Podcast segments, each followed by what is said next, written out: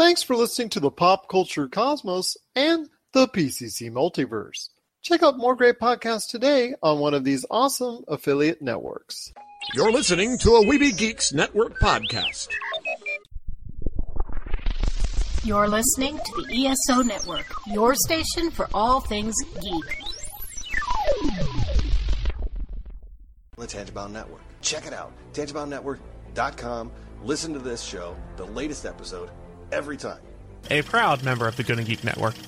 The opinions expressed are those of each individual. Check out all the other geeky podcasts over at GonnaGeekNetwork.com and get ready because geekiness begins in three, two, one. On this week's episode, some pain in the future for PlayStation 5 owners. Why 2021 could be Marvel's biggest gamble yet. And are you ready to get into some Dungeons and Dragons? All this and more as we reach our next stop, the PCC Multiverse. Don't be alarmed. The quasi shimmering light before you is a trans dimensional gateway to other worlds, other voices, other thoughts, and other realities. Up feels like down, and down feels like the number seven on a Wednesday morning. Don't worry, that quivering, blood boiling sensation under your eyebrows is all a part of the charm. Welcome to the PCC Multiverse. And we're back with another episode of the PCC Multiverse. This is Gerald Glassford from Pop Culture Cosmos and Game Source. We truly appreciate everyone out there listening to all of our great programs. And we've had a big couple of weeks, and we cannot thank you enough for listening to all of our great shows, including all the NBA draft coverage, including our upcoming NBA 2020 mock draft with not one, not two, not three, but four great draft experts. That's coming up on the Lakers Fast Break and also later on on the Pop Culture Cosmos channel. I also have an NFL 2020 draft preview on the Inside Sports Fantasy Football channel. And we have a lot of great things going on on the Pop Culture Cosmos channel. Check out our back episodes of PCC Multiverse, Lakers Fast Break. There's been so much going on the past couple of weeks, and there's been so many people listening. We cannot truly thank you enough for doing so. But it wouldn't be a PCC Multiverse without my good friend. He's our own elf warrior for Pop Culture Cosmos you got to check out what he's doing today at popculturecosmos.com, his great show Topicocalypse, and of course his book, which you can get on Amazon and also Barnes and Noble, and that is Congratulations You Suck. Or hey, it's even for the Kindle and Nook too at a very cheap price. It is my good friend. It is Josh Peterson. What's up, man? Elf Warrior just uh, you know, getting my bow and arrow out, bleaching my hair blonde, doing flips off horses and things, you know, doing elf stuff. What is your dexterity? Or what is your constitution? You know, I, have been putting more points into accuracy these days. So health and accuracy are really important to me. So is stealth. So dexterity and constitution and, and health, you know, those are kind of my neglected stats these days. Well, fair enough, because we are going to be talking some Dungeons and Dragons because Curtis Watkins is going to be by talking to not only myself, but Octavio Gomez from Go Brothers Gaming. He's going to talk to us about getting into, in the case of Octavio Gomez for the first time, and myself after many, many years of getting back into Dungeons and Dragons. He's going to help ease that transition for us. He's going to give us some advice on what to look for, where to go. And anybody out there who's thinking about it now that there's some extra time in your hands, about getting back into the world of Dungeons and Dragons. He's going to explain why now is a great time and also as well where are the places you can go to get some help into getting into the world of Dungeons and Dragons. Plus, Brad Campbell from the Watchers Movie Reviews podcast that's available now everywhere you get your podcasts. He stopped by to talk some movies. And in fact, not only the movies that he's excited for that's been delayed, but yet he's very excited for coming up down the road. We're also going to talk a little bit more about the Marvel Cinematic Universe, where these movies are lining up Black Widow, The Eternals, Shang-Chi, Doctor Strange 2, but also a little bit on the fact that 2021 is going to be the biggest gamble yet for Marvel. So we'll touch more on that later in the program as well. Plus, Josh and I are going to be talking about on the back end of the show about a Hunger Games prequel. And if we're excited for it, and also the Final Fantasy VII remake that he's been going through. He's going to share his thoughts on that as well. But first, my friend, I want to ask you this. When it comes to video games, a lot of people are playing video games right now because they're stuck at home, stay at home orders, things of that nature. They're playing a lot more video games. And in a time where there's a lot of bad things going on and we're hearing nothing but bad news left and right, is this outlet of video games come at something that we can go ahead and explore a lot more these days?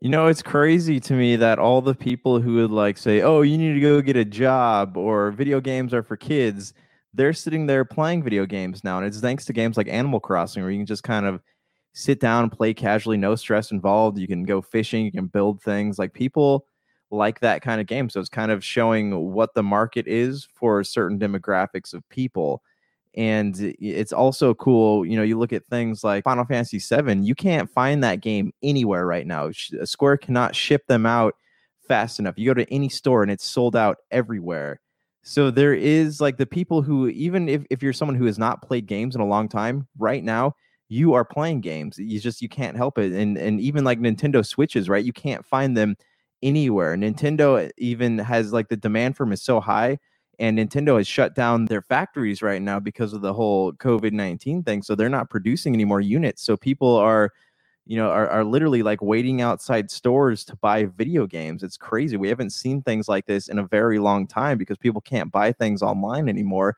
So they're lining up outside of stores to get games and consoles and, and everything. It's nuts. There's such a pent up demand for video games at this point in time. Yeah, you know, and I'm starting to rethink the whole thing where GameStop, people have been telling GameStop that games aren't an essential business. It seems like right now, like this is what's keeping people clinging to their sanity. You know, everyone's, I was looking back in uh, Huntington Beach, you know, people are protesting having to stay indoors, yet a lot of people in California that I know are sitting there playing games. That's how they're passing the time. That's how they're keeping their sanity while they're locked up in their houses. And you know, I'm looking at this, I'm starting to rethink GameStop's stance on being an essential business. I think that gaming is, while it's not essential to survival, it is like this is what people want. Like it has created a market for games that simply just was not there before. And it does look like that, at least for the short term, video games are getting a boost. Now, in the long term, it might be a problem because as you know, our society tries to go back and have some semblance of normalcy, there's still going to be a lot of people out of work, still a lot of people that are going to be short on income later in the holidays.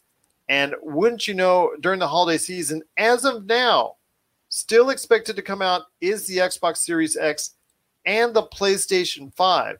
And the reason why I'm mentioning the PlayStation 5 in particular is that in there are recent reports that Sony themselves are saying that they are going to have a limited supply of PlayStation 5s available over the course of the first six months to possibly even up to the first year that the unit is out and about into the wild out there.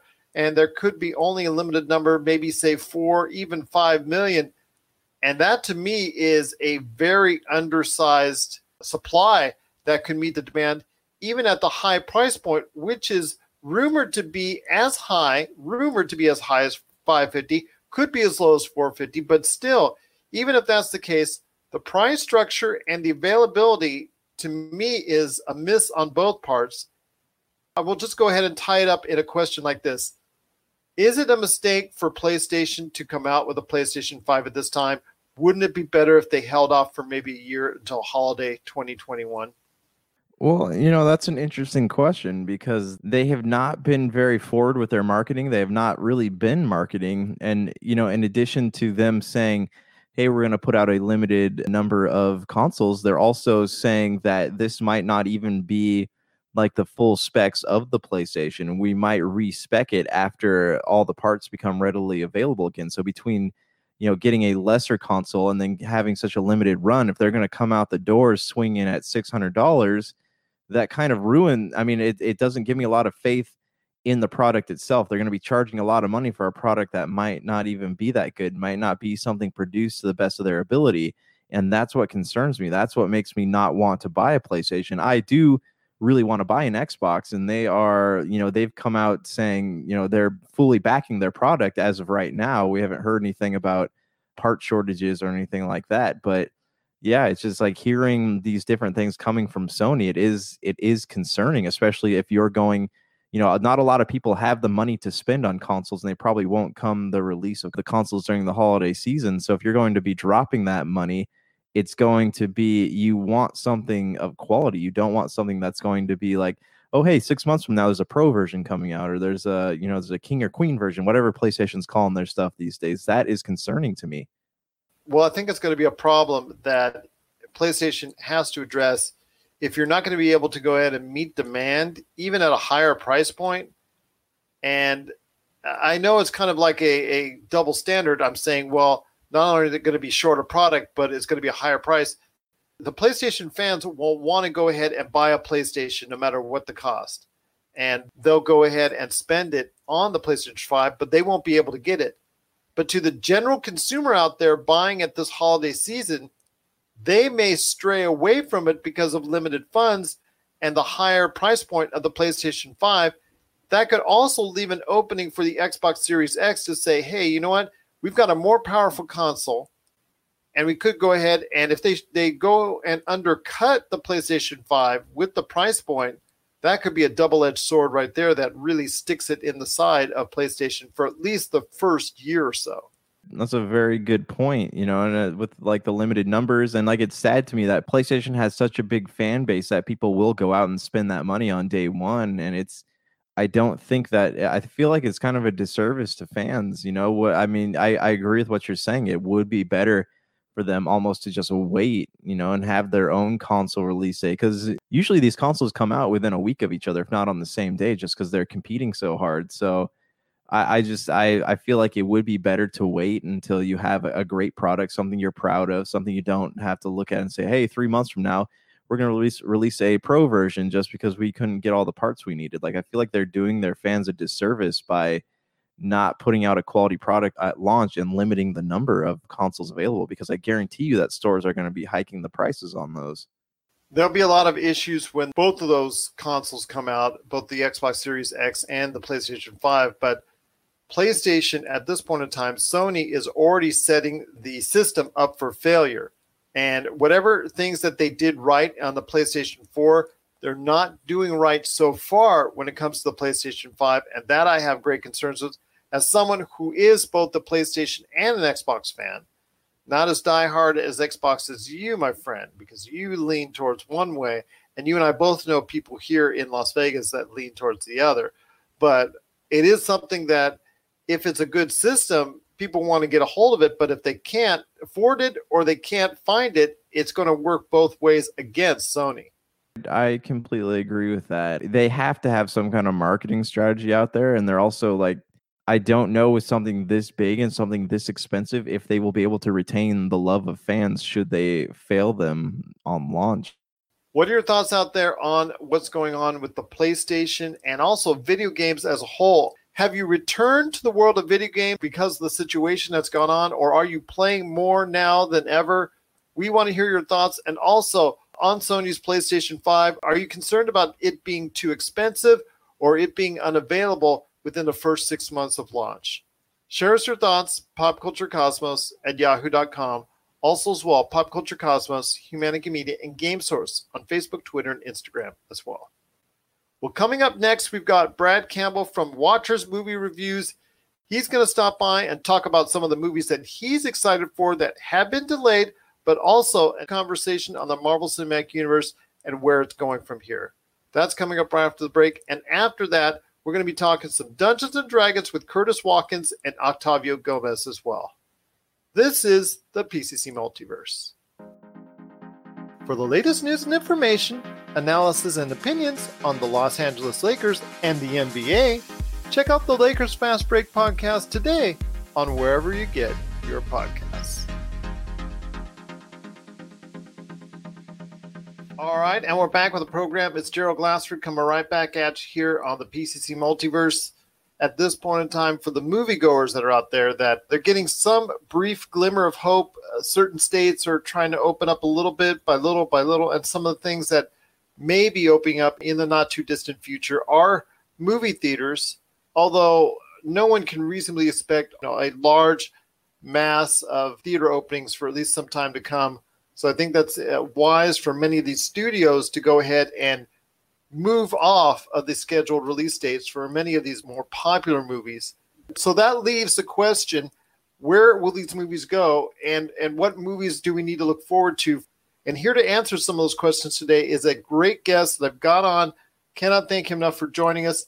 If you go ahead and check out his awesome podcast it's the watchers movie reviews available today wherever you get your podcast you not only get great movie reviews but deep insight into the entertainment realm tv movies some great conversations right there for you i've listened to a couple episodes already yes, they do talk about Tiger King. So I'll, I'll give you a little bit of a sneak peek on that one. It is a great show indeed.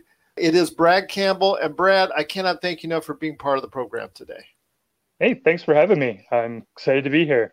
As a movie fan or movie buff, per se, that you are, you've obviously been keeping an eye out on all these movies being shifted to either later this year or in some cases, even a year away. Yeah, it's been kind of crazy. I'm in a weird situation. As a huge movie fan, I'm also a dad, so I don't get to the theaters a whole lot to see the movies that I want to see. So, in this situation, with all the going straight to video on demand and streaming, I'm getting to see a lot more things that I normally wouldn't get to see. Whenever they uh, started putting them all online, I ended up getting to see Emma, The Hunt, and Trolls World Tour, which my son loved funny enough, I was really wanting to see No Time to Die. I had never seen a James Bond movie. And that was the one that sold me on it. I was like, I'm ready for this. And sure enough, that was the one that got pushed to another time. It's being pushed back to November. Speaking of films that you are interested in, I know as someone who is as a big movie buff for you, are there any major film franchises that you have been like really high on that you are really waiting for films to come out to extend those film franchise series? Yeah, I really wanted to see Black Widow. I thought it looked great. The addition of Taskmaster had me really excited because I wanted to see what they would do with him in the Marvel Universe. Uh, you've seen some little teases in the trailer there, him using the different weapons and things, and I just I want to see how far they take him and if he's just going to be like a one-off villain or if he's going to be someone that'll be there throughout the rest of the MCU. When it comes to Black Widow, it's just something that I, I know you and I both want to go ahead and see it. For me, it's just been that long-standing justification of something I've been saying for years that there should have been a Black Widow movie come out long time ago. It's way overdue, and in fact, the movie itself places it back in a, a further time period just after Captain America: Civil War. So it's something that it is long overdue, and I know a lot of people want to go ahead and see it. And again, that movie has been pushed back to November, so you're seeing the effect of what this unfortunate ordeal that we're going through is is something that is very very tragic, very sad for everyone involved, not only because of the the loss of life and the illness and the whole nine yards, but the way of life that has been adjusted for everyone, and that includes going to the movies. Right the movies that are that have been pushed back, you know, everything from Mulan to Wonder Woman to all the other great movies that are out there that are supposedly on the way. I mean, Eternals, the whole Disney lineup, the Universal lineup. We've we've seen all these movies taking shape that have been pushed back. Is there one movie that you have in mind that hurt you the most when you were saying to yourself, "Man, I really wanted to go see that now, and I'm really so disappointed in having it being pushed off." It's probably Black Widow, but I was really excited to see Mulan too. Normally, the Disney remakes, I, I can take them or leave them. This one actually had screenings and was getting pretty good reviews. People really seemed to enjoy it, so I was I was ready for it. And Mulan is one of my favorite Disney movies. I thought it was going to be great. So yeah, I was a little bummed that that one didn't end up coming out on time. And the interesting part is anybody who saw it from a film reviewer standpoint, such as you are a movie reviewer and review many great movies, all the movie reviewers that did get a chance to see it on that opening night that they showcased it at can't say a word because of embargoes. They've seen it months ago, but cannot say a word until the actual movie comes out. So the irony there in that they want to tell you how good or not so good Mulan is, they can't unfortunately do that because the movie is not coming out anytime soon. Right. And another one would be A Quiet Place 2. I love the first movie. I really like horror movies, so I was excited for that too. But like everything else, we gotta wait. The bad part of it is, was John Krasinski and Emily Blunt were already doing press for that movie at the time that was pulled Yeah. last minute by the studio. So it's something that uh, they feel the studio when the studio decided to pull it and not go ahead and have it go straight to video or stay a week out in the theaters. That tells me that there's a lot of confidence in that film because it was such a big surprise hit the first time around. So I know a lot of people like yourself and my and everybody else that's very interested on it is creating that type of buzz for it. So it was something that I think a lot of there's a lot more expectations this time around for a Quiet Place Part Two. Yeah, that's right. And if the trailer's any indication, I think they'll probably nail those expectations. Absolutely, I I couldn't couldn't agree with you more. Before we head on out, I want to ask you one thing on this year, one thing on next year, and of course, tell everybody why your show, the Watchers Movie Reviews podcast, is such a great show that people need to check out every time you drop an episode. First one we'll deal with this year, and the best movie you have seen so far that has come out in this, I guess I could say, truncated year so far. I would have to go with Onward, I think, Pixar movie. The trailer didn't really do it justice. It seemed like it was going to be like another good dinosaur, something like that, but great world building, and it's just a lot of fun. I really liked it. I think it's something that when it comes time to say this movie was a good movie for this year, I definitely think that it's going to fall within that realm. Yeah, I agree. And for next year, is there any one movie that you know that's coming out next year or that got delayed to next year that is really something you are looking forward to see? Has the Eternals been pushed to next year?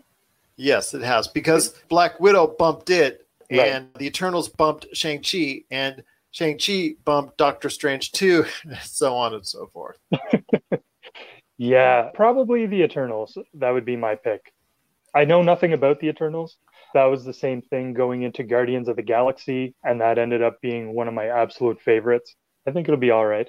but I, I agree with you on the assessment that because Marvel has done so many things right with the Marvel Cinematic Universe so far, and especially when it comes to Guardians of the Galaxy, that's a great correlation that many people, including myself, have made on this very show. Is that you know we didn't know anything going into Guardians of the Galaxy. In fact, a lot of comic book fans didn't know you know a lot about the Guardians of the Galaxy that were in the Guardians of the Galaxy because they were they were not even the most in many cases readily used Guardians of the Galaxy as far as from the comic book. It's funny because this is now a point in time where we have so much faith in the Marvel Cinematic Universe to do something quality that the Eternals, something that even with advanced notice and advanced teaching and advanced information to a general public out there, the general public, for the most part, is still going to say, "Who are the Eternals?" Just like you and I are saying, "Who are the Eternals?" Because I haven't read the series, and I, it sounds like you, you know, you like you said, you you don't know much about them yet. It, it- but we have so much Yeah. faith in Marvel that it is going to be an inevitability that a lot of people are still going to check it out, just because Marvel has produced so many times before. Exactly. On the topic of Marvel, I'm very excited for Doctor Strange 2 as well, especially now that Sam Raimi is going to be directing. Be interesting to see what he does with another comic book property. I would love Bruce Campbell to be the villain, but that's just me. Me too. I think he's got it in from one more hit movie, personally. For sure. Sam Raimi, I couldn't agree with you more. His mind and the way it works looks like to, to me it's going to be a great fit for Doctor Strange 2. I was worried though when it was in its original May slot. Scott Derrickson was continually boasting about how Doctor Strange 2 is going to be this first Marvel horror movie. And in the May slot, when you want your largest audience, when you get your largest audience in the May slot, late April, uh, early May slot, that to me sounded like it's a, a little bit concerning if you wanted to go over commercially because then you can't, you know, family. If it's a horror movie, family, or anything resembling that, the family can't take the kids, et cetera, et cetera. And so you're, you, you know, you're almost undercutting yourself. So Disney may not be shedding too much of a tear by moving that to November, I believe, of next year. And in its place comes Shang-Chi, which has my co host Josh and I also excited because the fact that this could be a really sweet kickoff on a worldwide basis of the kung fu genre that we haven't seen for a long time since maybe either when Jackie Chan movies started crossing over into the US, like when then he evolved into Rush Hour or whatnot, or when that great movie Crouching Tiger, Hidden Dragon came. So I want to hear your thoughts now that Shang-Chi is in what is traditionally the highest grossing period of the year. What does that say for you as far as maybe seeing Shang-Chi, you know, in the Marvel and the Kung Fu genre being put in that kind of limelight? I think it's great. To be honest, I'm not a huge kung fu guy. I haven't seen a lot of the movies. I do like them, but I yeah, I would be very interested. I hope that's what happens because with technology and just the level of film and everything today, a new kung fu movie could be pretty great. You see glimpses of it in things like John Wick, I guess, with the fight style and things like that. But to really like dive into it, get some real good kung fu movies. I- am all for it. I think it'd be great. Hopefully, Marvel goes heavy on the kung fu with Shang Chi as well. I certainly hope so as well. And this coming year, 2021, will probably be the biggest gamble of a year for Disney and Marvel Studios because you have not only one, but but two unproven properties, both getting very big spotlights next year in the Eternals and Shang Chi. And on top of that, later in the year, you have that Marvel, you know, especially with Sam Raimi now involved too, uh, PG 13, some type of scary horror type elements in it uh, that they haven't done before in a Marvel movie. And that to me is something that is going to be leading into something next year where Disney and Marvel is taking big gambles at various points of time of the year. And this could be, like I said, the biggest gamble that Marvel has ever made with the three films they've got coming out next year. Yeah, that's right. I think you're spot on with that. Yeah, because nobody knows who these people are for the most part. So hopefully people still pay attention. I'm sure once they see that big shiny Marvel logo on everything, they'll still flock to the theaters and watch it anyway. Like you said, it's been proven they've done such a great job. So we got to go on faith, and if we are, Marvel's a great place to start. Again, I'm speaking to Brad Campbell from the Watcher Movie Reviews podcast. You got to check it out everywhere you get your podcasts. But I've said some great things about it, and I just gave it five stars on Apple Podcasts. But don't hear it just from me. I want to hear it from you. Tell everybody out there why people need to check out the Watchers Movie Reviews podcast. Yeah, what makes us a little different is my co host Colson and I, we pick a genre every week. So it could be dinosaurs, it could be 90s comedies. We did Arnold Schwarzenegger movies. And then we each pick a film from that genre and we both break them down and review them. Colson, he's completely at the opposite end of the spectrum. He hated Parasite, he hated Jojo Rabbit, two of my favorite films of last year. So we get into arguments all the time about what is a good movie and what's not. We always have some bonus content if it's either news, top 10 lists, things like that. And we're constantly putting out new content. We're having a lot of fun doing it. So we're both movie lovers. We're both dads that have small children. So we end up seeing a lot of kids' movies and things like that too. And we have something for everybody. I'll tell you what, I agree with you on Parasite. It was my number two movie of last year, just behind The Farewell. That was a great movie as well. Yes, yes. Loved Awkwafina's performance, best performance last year overall. Uh, and then, uh, uh, you know, when it comes to Jojo Rabbit, a very solid movie as well. I enjoyed that. Definitely some good picks there. So you can tell him I said that, that I thought your picks were really solid there. But again, it's the Watcher Movie Reviews podcast. You got to check it out today. And it's on all podcast formats. Yes. Yes, it is.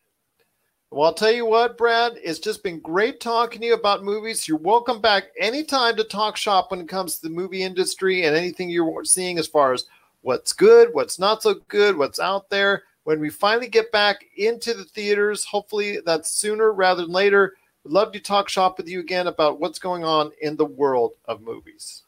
Can't wait. Thanks for having me.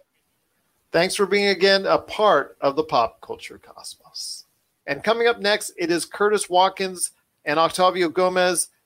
Curtis is stopping by to talk to us about Dungeons and Dragons and is it the right time to get into it for fans out there that are looking to get into it for the first time or coming back to it from a long time ago. That's coming up right after the break. This is the PCC Multiverse.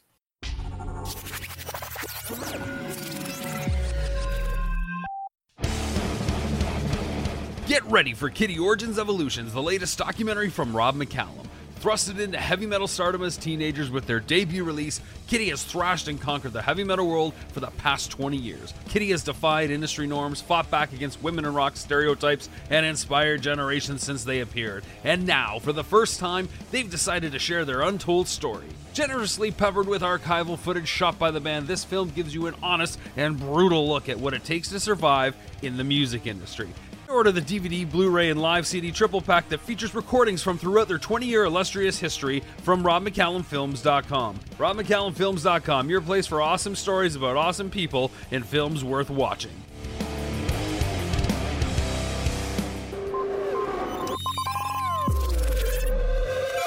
And we're back with the show. It's Gerald Glassford coming right back at you here. So, you want to get into Dungeons and Dragons. It's something that has been going around as a staple of pop culture for decades now. And on the Wayback Machine, this guy right here played it for a little while. He got a taste of it, but life got into the way. And decades later, Josh and I were talking about maybe going into it. We talk about it, we talk about it, we talk about it. Well, there's no more excuses for anyone out there that wants to get into Dungeons and Dragons. You have the time on your hands, and there's so many great people and so many great organizations out there that are willing to help you as a new player or as a returning player get into Dungeons and Dragons. And there's going to be two great guests with me right now. One is first off Curtis Watkins. I met him on one of the great Facebook groups, and, and I want to give them a big shout out right now because they've been such a great part of what's going on here. And since I'm based in Vegas, I thought I reached out to them first, and it's the Las Vegas, North Las Vegas, and Henderson Dungeons and Dragons All Levels Welcome public group on Facebook. Curtis, it's great to have you on the program. Hey there, guys. How you doing tonight? And as a new player, because I am the returning player after decades, almost got the wipe off the cobwebs and all that. the new player, the noob and all, is a good man indeed. He's one half of the Go Brothers gaming duo between him and his brother. It is Octavio Gomez. Octavio, great to have you back on once again. Appreciate you going in, into this venture with me on this. You're as, as excited as I am to get back into or to get into Dungeons Yeah. and Dragons. Yeah, I've uh, never fully had the experience of playing it, but I've always heard lots of great things, and you know, it's become such a like staple in recent like media. Like you see it. Every, well, I mean, it's always been, but back and you know, it's it's kind of shedding its light a little bit more, and I'm ready to get into it. Well, Curtis, I want to ask you that because you, you know you said just getting back into it too, a little bit ahead of us, but it has you know in the '90s and the 2000s, it actually did go. I didn't say it, you know it it it went behind the scenes a little bit. It it was still there. There was still a, a hardcore audience that was following it, but I think it took the the advent of streaming and Twitch to bring it back into light. Podcasts, which are all over the place now, hopefully even ours will get to go ahead and broadcast games uh, that are going on in detail. I mean, now it is. I, I'm going to say this: it's more popular than ever. Well, I think that to a certain degree, it's always been around. It's just there's a great book out there that I just got after I got back into gaming in the game itself. It's called Art and Arcana, and it's it's it's published by Wizards of the Coast and Dungeons and Dragons, and it's a complete artistic history from first edition to now, and it also explains the ups and downs of the company and the game and and what's happened the whole time it's been out for the last 50 years. And it's it's very intriguing to read because the reasons why the 90s were different in the 2000s and you might think it was underground is because TSR at the time was trying to get into the electronic age and get their game out there and get more people interested in a different way because everyone's on their computers more. That's where you got stuff like Baldur's Gate, Forgotten Realms, that kind of thing. And those games that if you were gaming in the 90s and 2000s online, you're you're kind of familiar with that because that was RPG games at the time, and that's where they were trying to get their foothold in there. So it was always around. It just was in a different form. And, and I agree with you. I mean, like you said, that pen and paper roll the dice RPG type scenario did transfer itself over in the 90s to what Apple, um, Commodore Amiga, and the early disks, PCs. all that, yeah. Exactly. So it transferred into that format, and people started following it there. Uh, but the game itself, as far as the tabletop RPG version, was always there in the background, just waiting to come out and be a great part of pop culture again. And in the past decade, like I said, with the with the onset of Twitch and streaming, it's just be, it's gotten a higher profile than ever before. And it's just great to see now. A lot of people are getting into it. A lot of people are interested. A lot of people just have fun listening and watching the games as they go on. I can tell Critical you Role. Yes, exactly. Is a very good example of that. Yes. So I can just tell you right now that you know the last time I played back in the 80s, late 80s, I had a just a great time. And I was telling Octavio this earlier that I'm going to say at that time I was one of those players, the guys and gals who would deviate from the actual campaign that was going on, where it went into a mano a mano type war type detail as far as whose 10,000 minions can defeat the other 10,000 minions. So while we're rolling dice to try to beat each other, the DM is looking with the eyes of death, going, you know what? I think I should just go ahead and knock you both out of the game. So, uh, but you know what? I was probably as good as laugh as I've ever had. It was a great time indeed. And I'm looking forward to getting back into it with the whole community now. And we were just overwhelmed at the support both Octavio and I got into it. What were the steps that you took in getting back into it? Well, it started with my brother and I, who many moons ago, when we were 12 and 13 and spending all our summers in Las Vegas in between school, and there were two things we were doing. We were going swimming, and then we were going in the garage and playing Dungeons and Dragons. We had the red box from 1983 with all that beautiful art with the dragon and the fighter coming out with his sword. And you're thinking, what's going to happen? So we spent many, many, many, many days for a few years playing that game and we still laugh about it i killed my brother's fighter off or some, i forget which character it was he had gotten to like 15th level and i rolled the dice and I said sorry you're done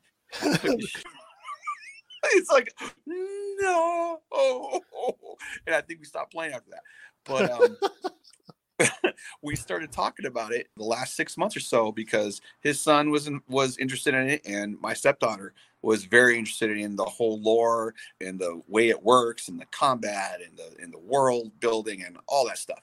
So that's when we decided, hey, we're going to look into this and see what's involved. And we looked into the books, and then we just went ahead and went full bore. Got the new rule books, and we got the we got a got a couple with the starter kit and the essentials kit, and we've got so much stuff now to play with that it's it's crazy. And honestly, we both sit there now and look at all the stuff out there now that you can do to enhance the game between soundboards, between dry erase maps, between just all kinds of character sheets that just make it easy. You don't have to write it out. It's all right there, ready to go for you. Eh, eh, if we had all this stuff when we were 13 years old, we would never have gotten out and met new people. We just would have been stuck in the garage the whole time. That can't necessarily be a bad thing now, mind you. Yeah. And that's the funny thing about nowadays like we've gone full circle we've we have all this technology everybody's so detached they're all in their phones they're kind of doing their own thing and i honestly looked at it like a moment to where we could sit with my brother who i don't see all that often and our kids and get them together and everybody has to talk everybody has to feel things out everybody has to sit there and say things and do things and roll dice and and interact it's very opposite of what the world is now and that's what's the amazing thing I think about the appeal about Dungeons and Dragons, even though it's on Twitch and it's on on YouTube and you can do it like remotely. I think the biggest appeal is to be able to sit down with people you don't see all the time and interact in a way that you normally wouldn't do anymore. Like uh, that's gone by the wayside. Now you're trying to get that back into the home or into your into your relationships with your friends or whoever.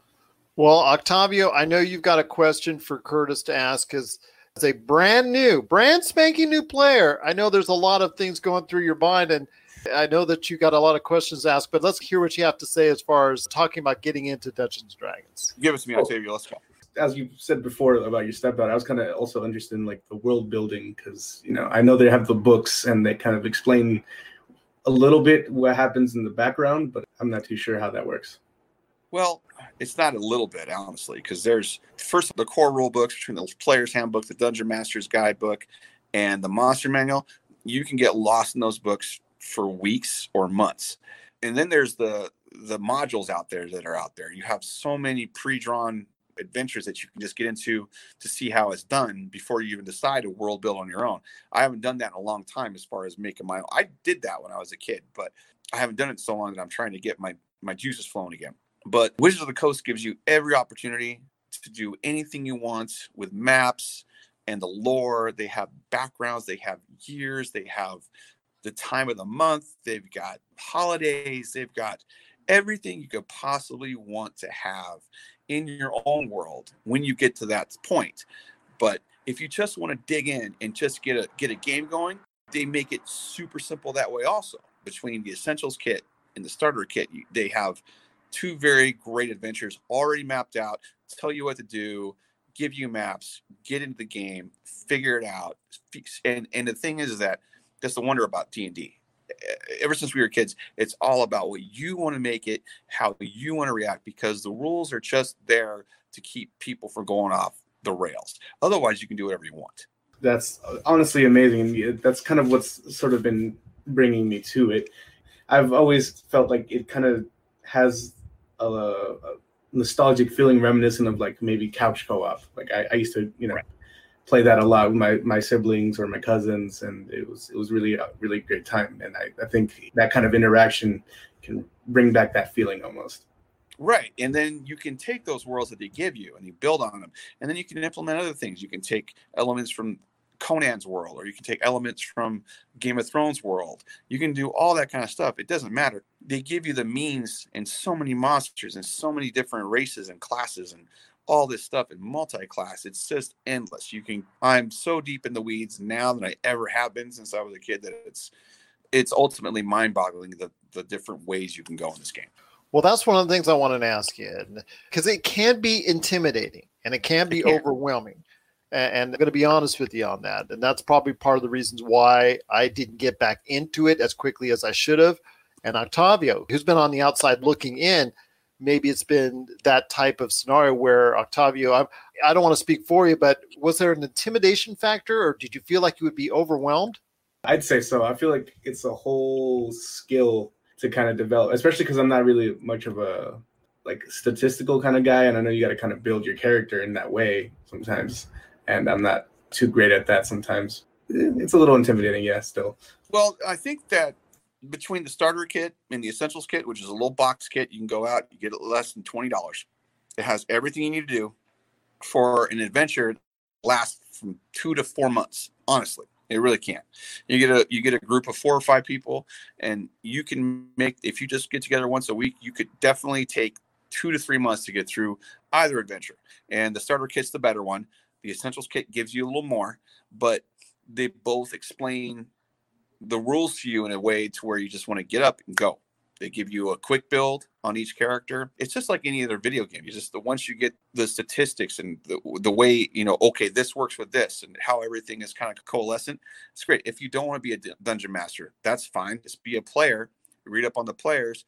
Find a person who can run a game and be a dungeon master, and then in you go. And you don't have to be a dungeon master to do this game. You can just get the essentials kit, move on to the player's handbook, move on, just be a player it's just as fun as I wish I could have just be a player. I was going back into this one. I don't want to DM anymore. I want to be a player.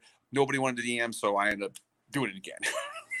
I'm sure it takes a certain kind of uh, genius to do it. I'm, I, you know, and, I praise so you. Genius, but, you know, maybe just a, a, will to to to look the fool or look goofy and just do your thing, and you know, that's all you got to do to be a dungeon master. Honestly. Well, okay, so let's say somebody is going to go in right now, like us, what would be the first thing that you would recommend? The first, you know, if they were running, I don't want to say a checklist per se, but the first things that they would want to go ahead and do or check out before they go knee deep into it.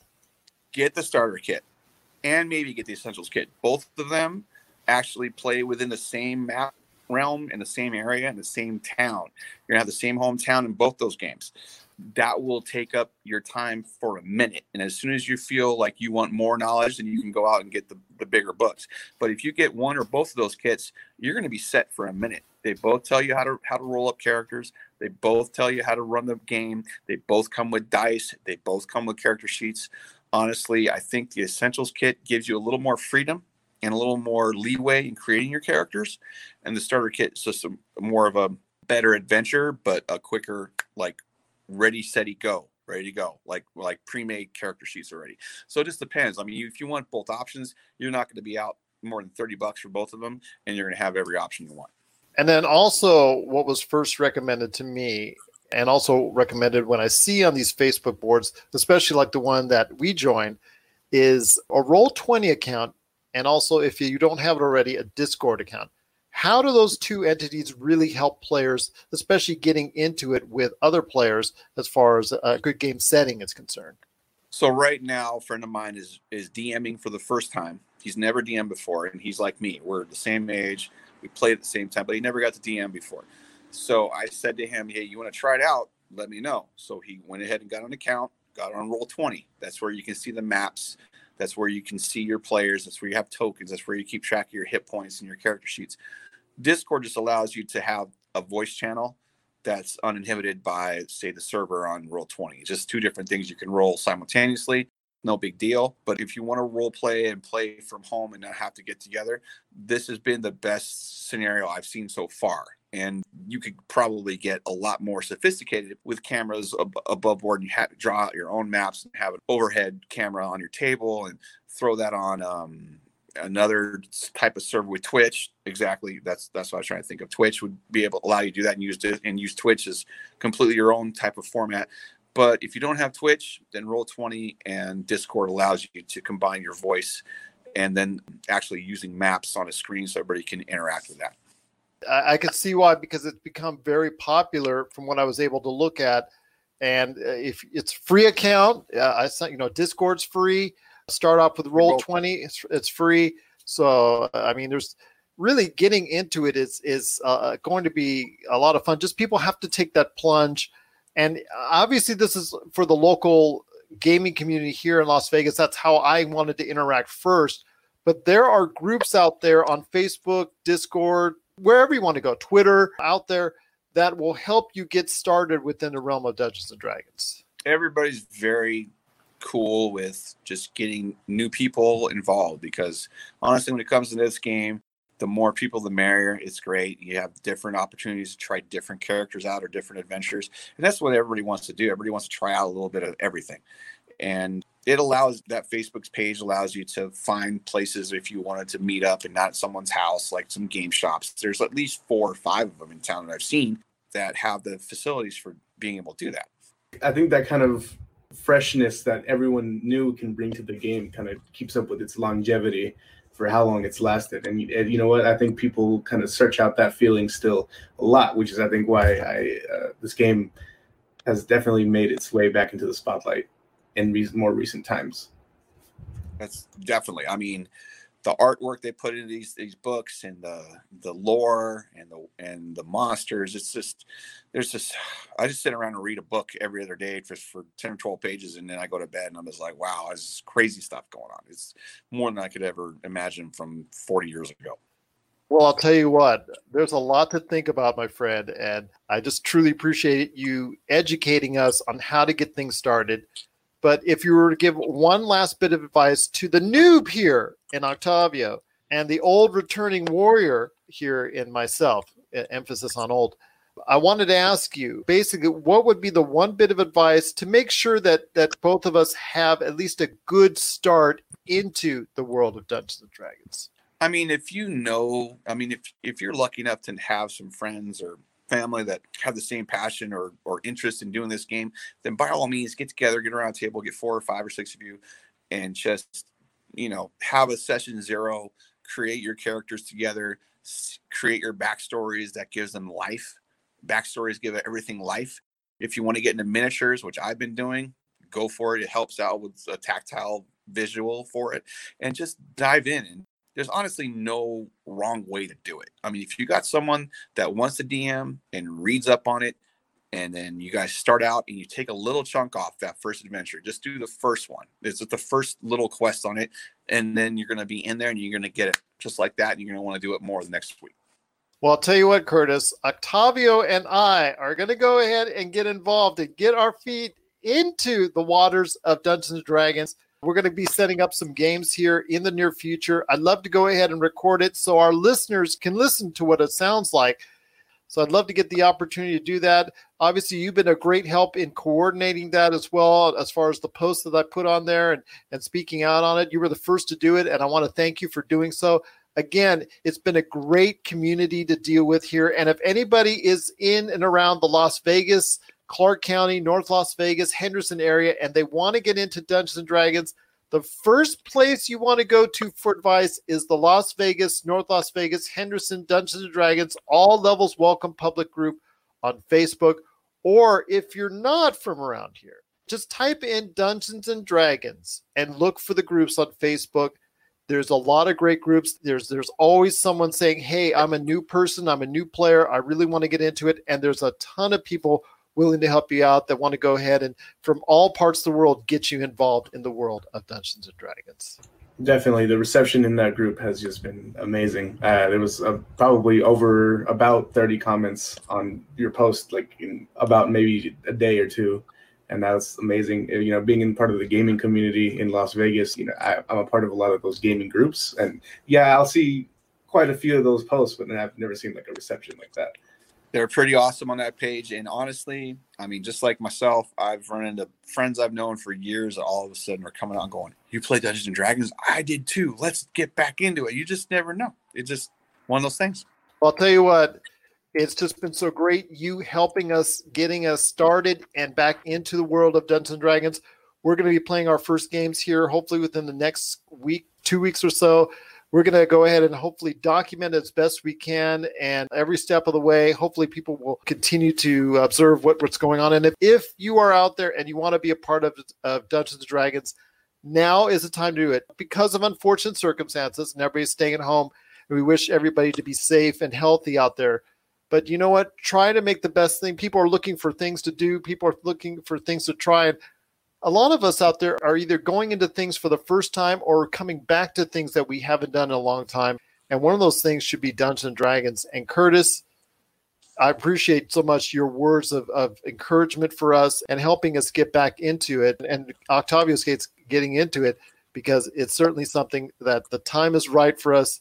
And it's about time we get into some Dungeons and Dragons. It's more than worth it. You'll get a lot out of it. You'll spend a lot of time just maybe even finding things about yourself that you didn't even know when you get into role playing. Oh my gosh. Uh, there's a lot of things I might not need to know when it comes to myself. Once again, I'm speaking to Curtis Watkins. I'm also here with Octavio Gomez. Dungeons and Dragons, it's a great adventure, and I hope everyone out there gets a chance to listen to our adventures as we head off into the world of Dungeons and Dragons right here on the Pop Culture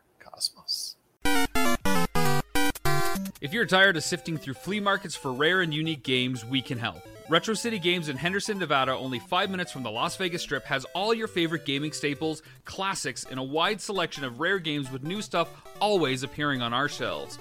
Come in and chat with Nicole or Doug about your love of games and watch as they help you complete your collection or find your childhood favorite. And don't forget, Retro City Games loves trade ins. So if you have any Nintendo, Super Nintendo, Sega, Xbox, PlayStation, or even PC games, come in and visit Retro City Games today. Welcome to the new metropolis of gaming, Retro City Games. And we're back to close out the show. This is PCC Multiverse. Want to thank Octavio Gomez from Go Brothers Gaming, Curtis Watkins, and Brad Campbell from Watchers Movie Reviews. Cannot thank all three individuals enough for being a part of today's program.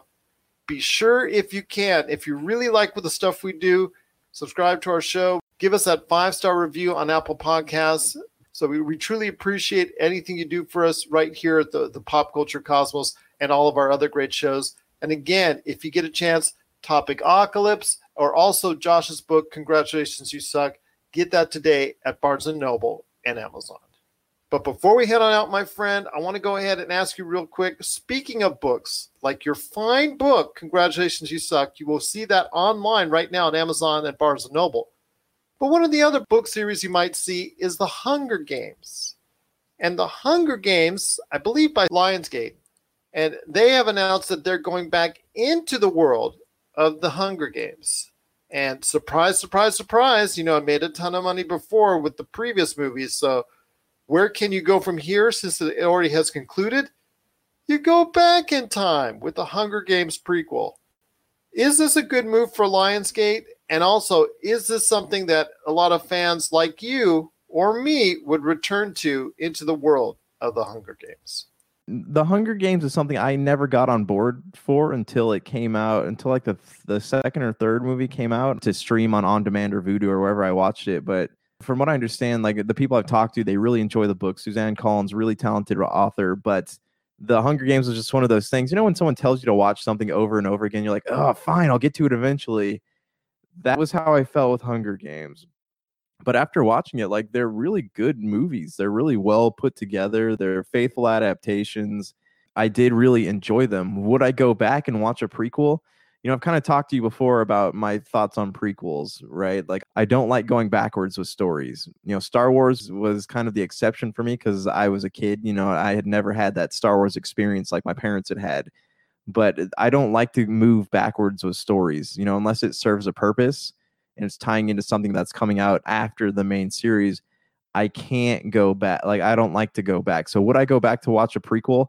I don't know. It would really have to have something that would pull me in as somebody who's not like a super fan of the series. How do you feel about it though? Like, are your daughters into Hunger Games? Like, is this something that you have enjoyed with them or something you just enjoyed by yourself? What are your thoughts on it?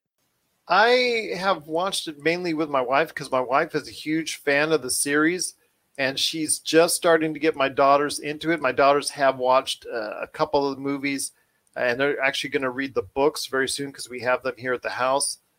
I thought for the most part, most of the films were pretty good. It's just that they really never, like yourself, captured me in a way that some other film franchises really have. What are your thoughts out there on the Hunger Games going back in time for a prequel or possibly even more than one movie in the Hunger Games series? Share us your thoughts, popculturecosmos at yahoo.com. Well, it's been a great episode, but before we head on out, I know, Josh, you wanted to go ahead and relate your experiences on something that I've been wanting to talk about and wanting to hear about, and that is the remake for one of the greatest games in recorded history for the video game industry, and that is Final Fantasy VII. And that's not just me saying it because I'm a big fan or anything like that. It's because I have an ultimate amount of respect for it because I've heard so much praise over the years for this game so now that you've actually delved into the world or the remade world of Final Fantasy VII, once again, what's it like for you the second time around? This was a game that like I've been really excited about for a long time, but I have just gotten to sit down and play it this week. And I'll be honest, like it's fantastic. It took everything I loved about Final Fantasy 15, like the battle system, you know, the updated graphics, and just like the the being able to have different characters do different things having your summons fight alongside you. They took all that stuff and they just they made it so much better. They made it something that like I would have never even envisioned this being a thing back when I played the original. They have taken small story beats and expanded them to like two or three hour ordeals. So far, I've only played through the slums in Midgar, you know, and that was someplace I you probably in the original game only spent two or three hours in, and they've made it almost an entire game. So they've done a great job with that. They've done a great job creating meaningful side quests and, and developing relationships with characters that weren't there before. It's been something that I think a lot of people have been waiting for, and it has been in development limbo for quite some time. And now that it's out, a lot of people are enjoying it. And finally, at the tail end of this console generation, they get the version of Final Fantasy VII that they've always wanted. What are your thoughts out there on the Final Fantasy VII remake? Share us your thoughts, popculturecosmos at yahoo.com, or also as well, Pop Culture Cosmos, Humanica Media, and Game Source on Facebook, Twitter, and Instagram as well. Well, my friend, it's been a great episode. Cannot thank you enough for being a part of it. Looking forward to the show on Monday. And again, if you get a chance, listen to all of our other great shows. A lot of stuff going on on the Inside Sports Fantasy Football and Lakers Fast Break programs. Any last thoughts on the way out? No, I mean, I think we covered everything. If you're one of the people who have downloaded one of our latest episodes and you're you're giving us this this big spike in uh, listeners, we really appreciate it. You know, we've been doing this for a long time, so it's nice to see a lot of people are listening in. If you have any questions for us, send us an email at popculturecosmos at yahoo.com. We'd be more than happy to answer your questions on air. If you have any topic ideas for us, you know, we, we'd love to throw some ideas around. Just send us an email, communicate with us. We are grateful for the listening. We're also grateful for the great response in regards to Dungeons and Dragons. Looking forward to stepping into that world once again. So for Josh Peterson, this is Gerald Glassford. It's another beautiful day in paradise right here in the PCC multiverse. We thank you for listening. And here's hoping you have yourself a great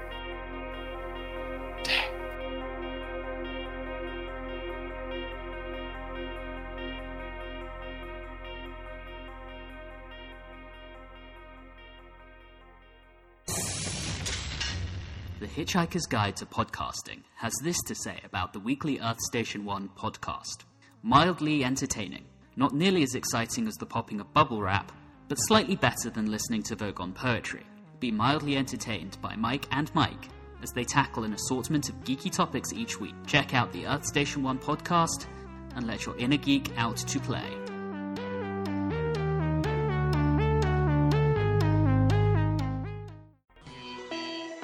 You're listening to a Weeby Geeks Network podcast.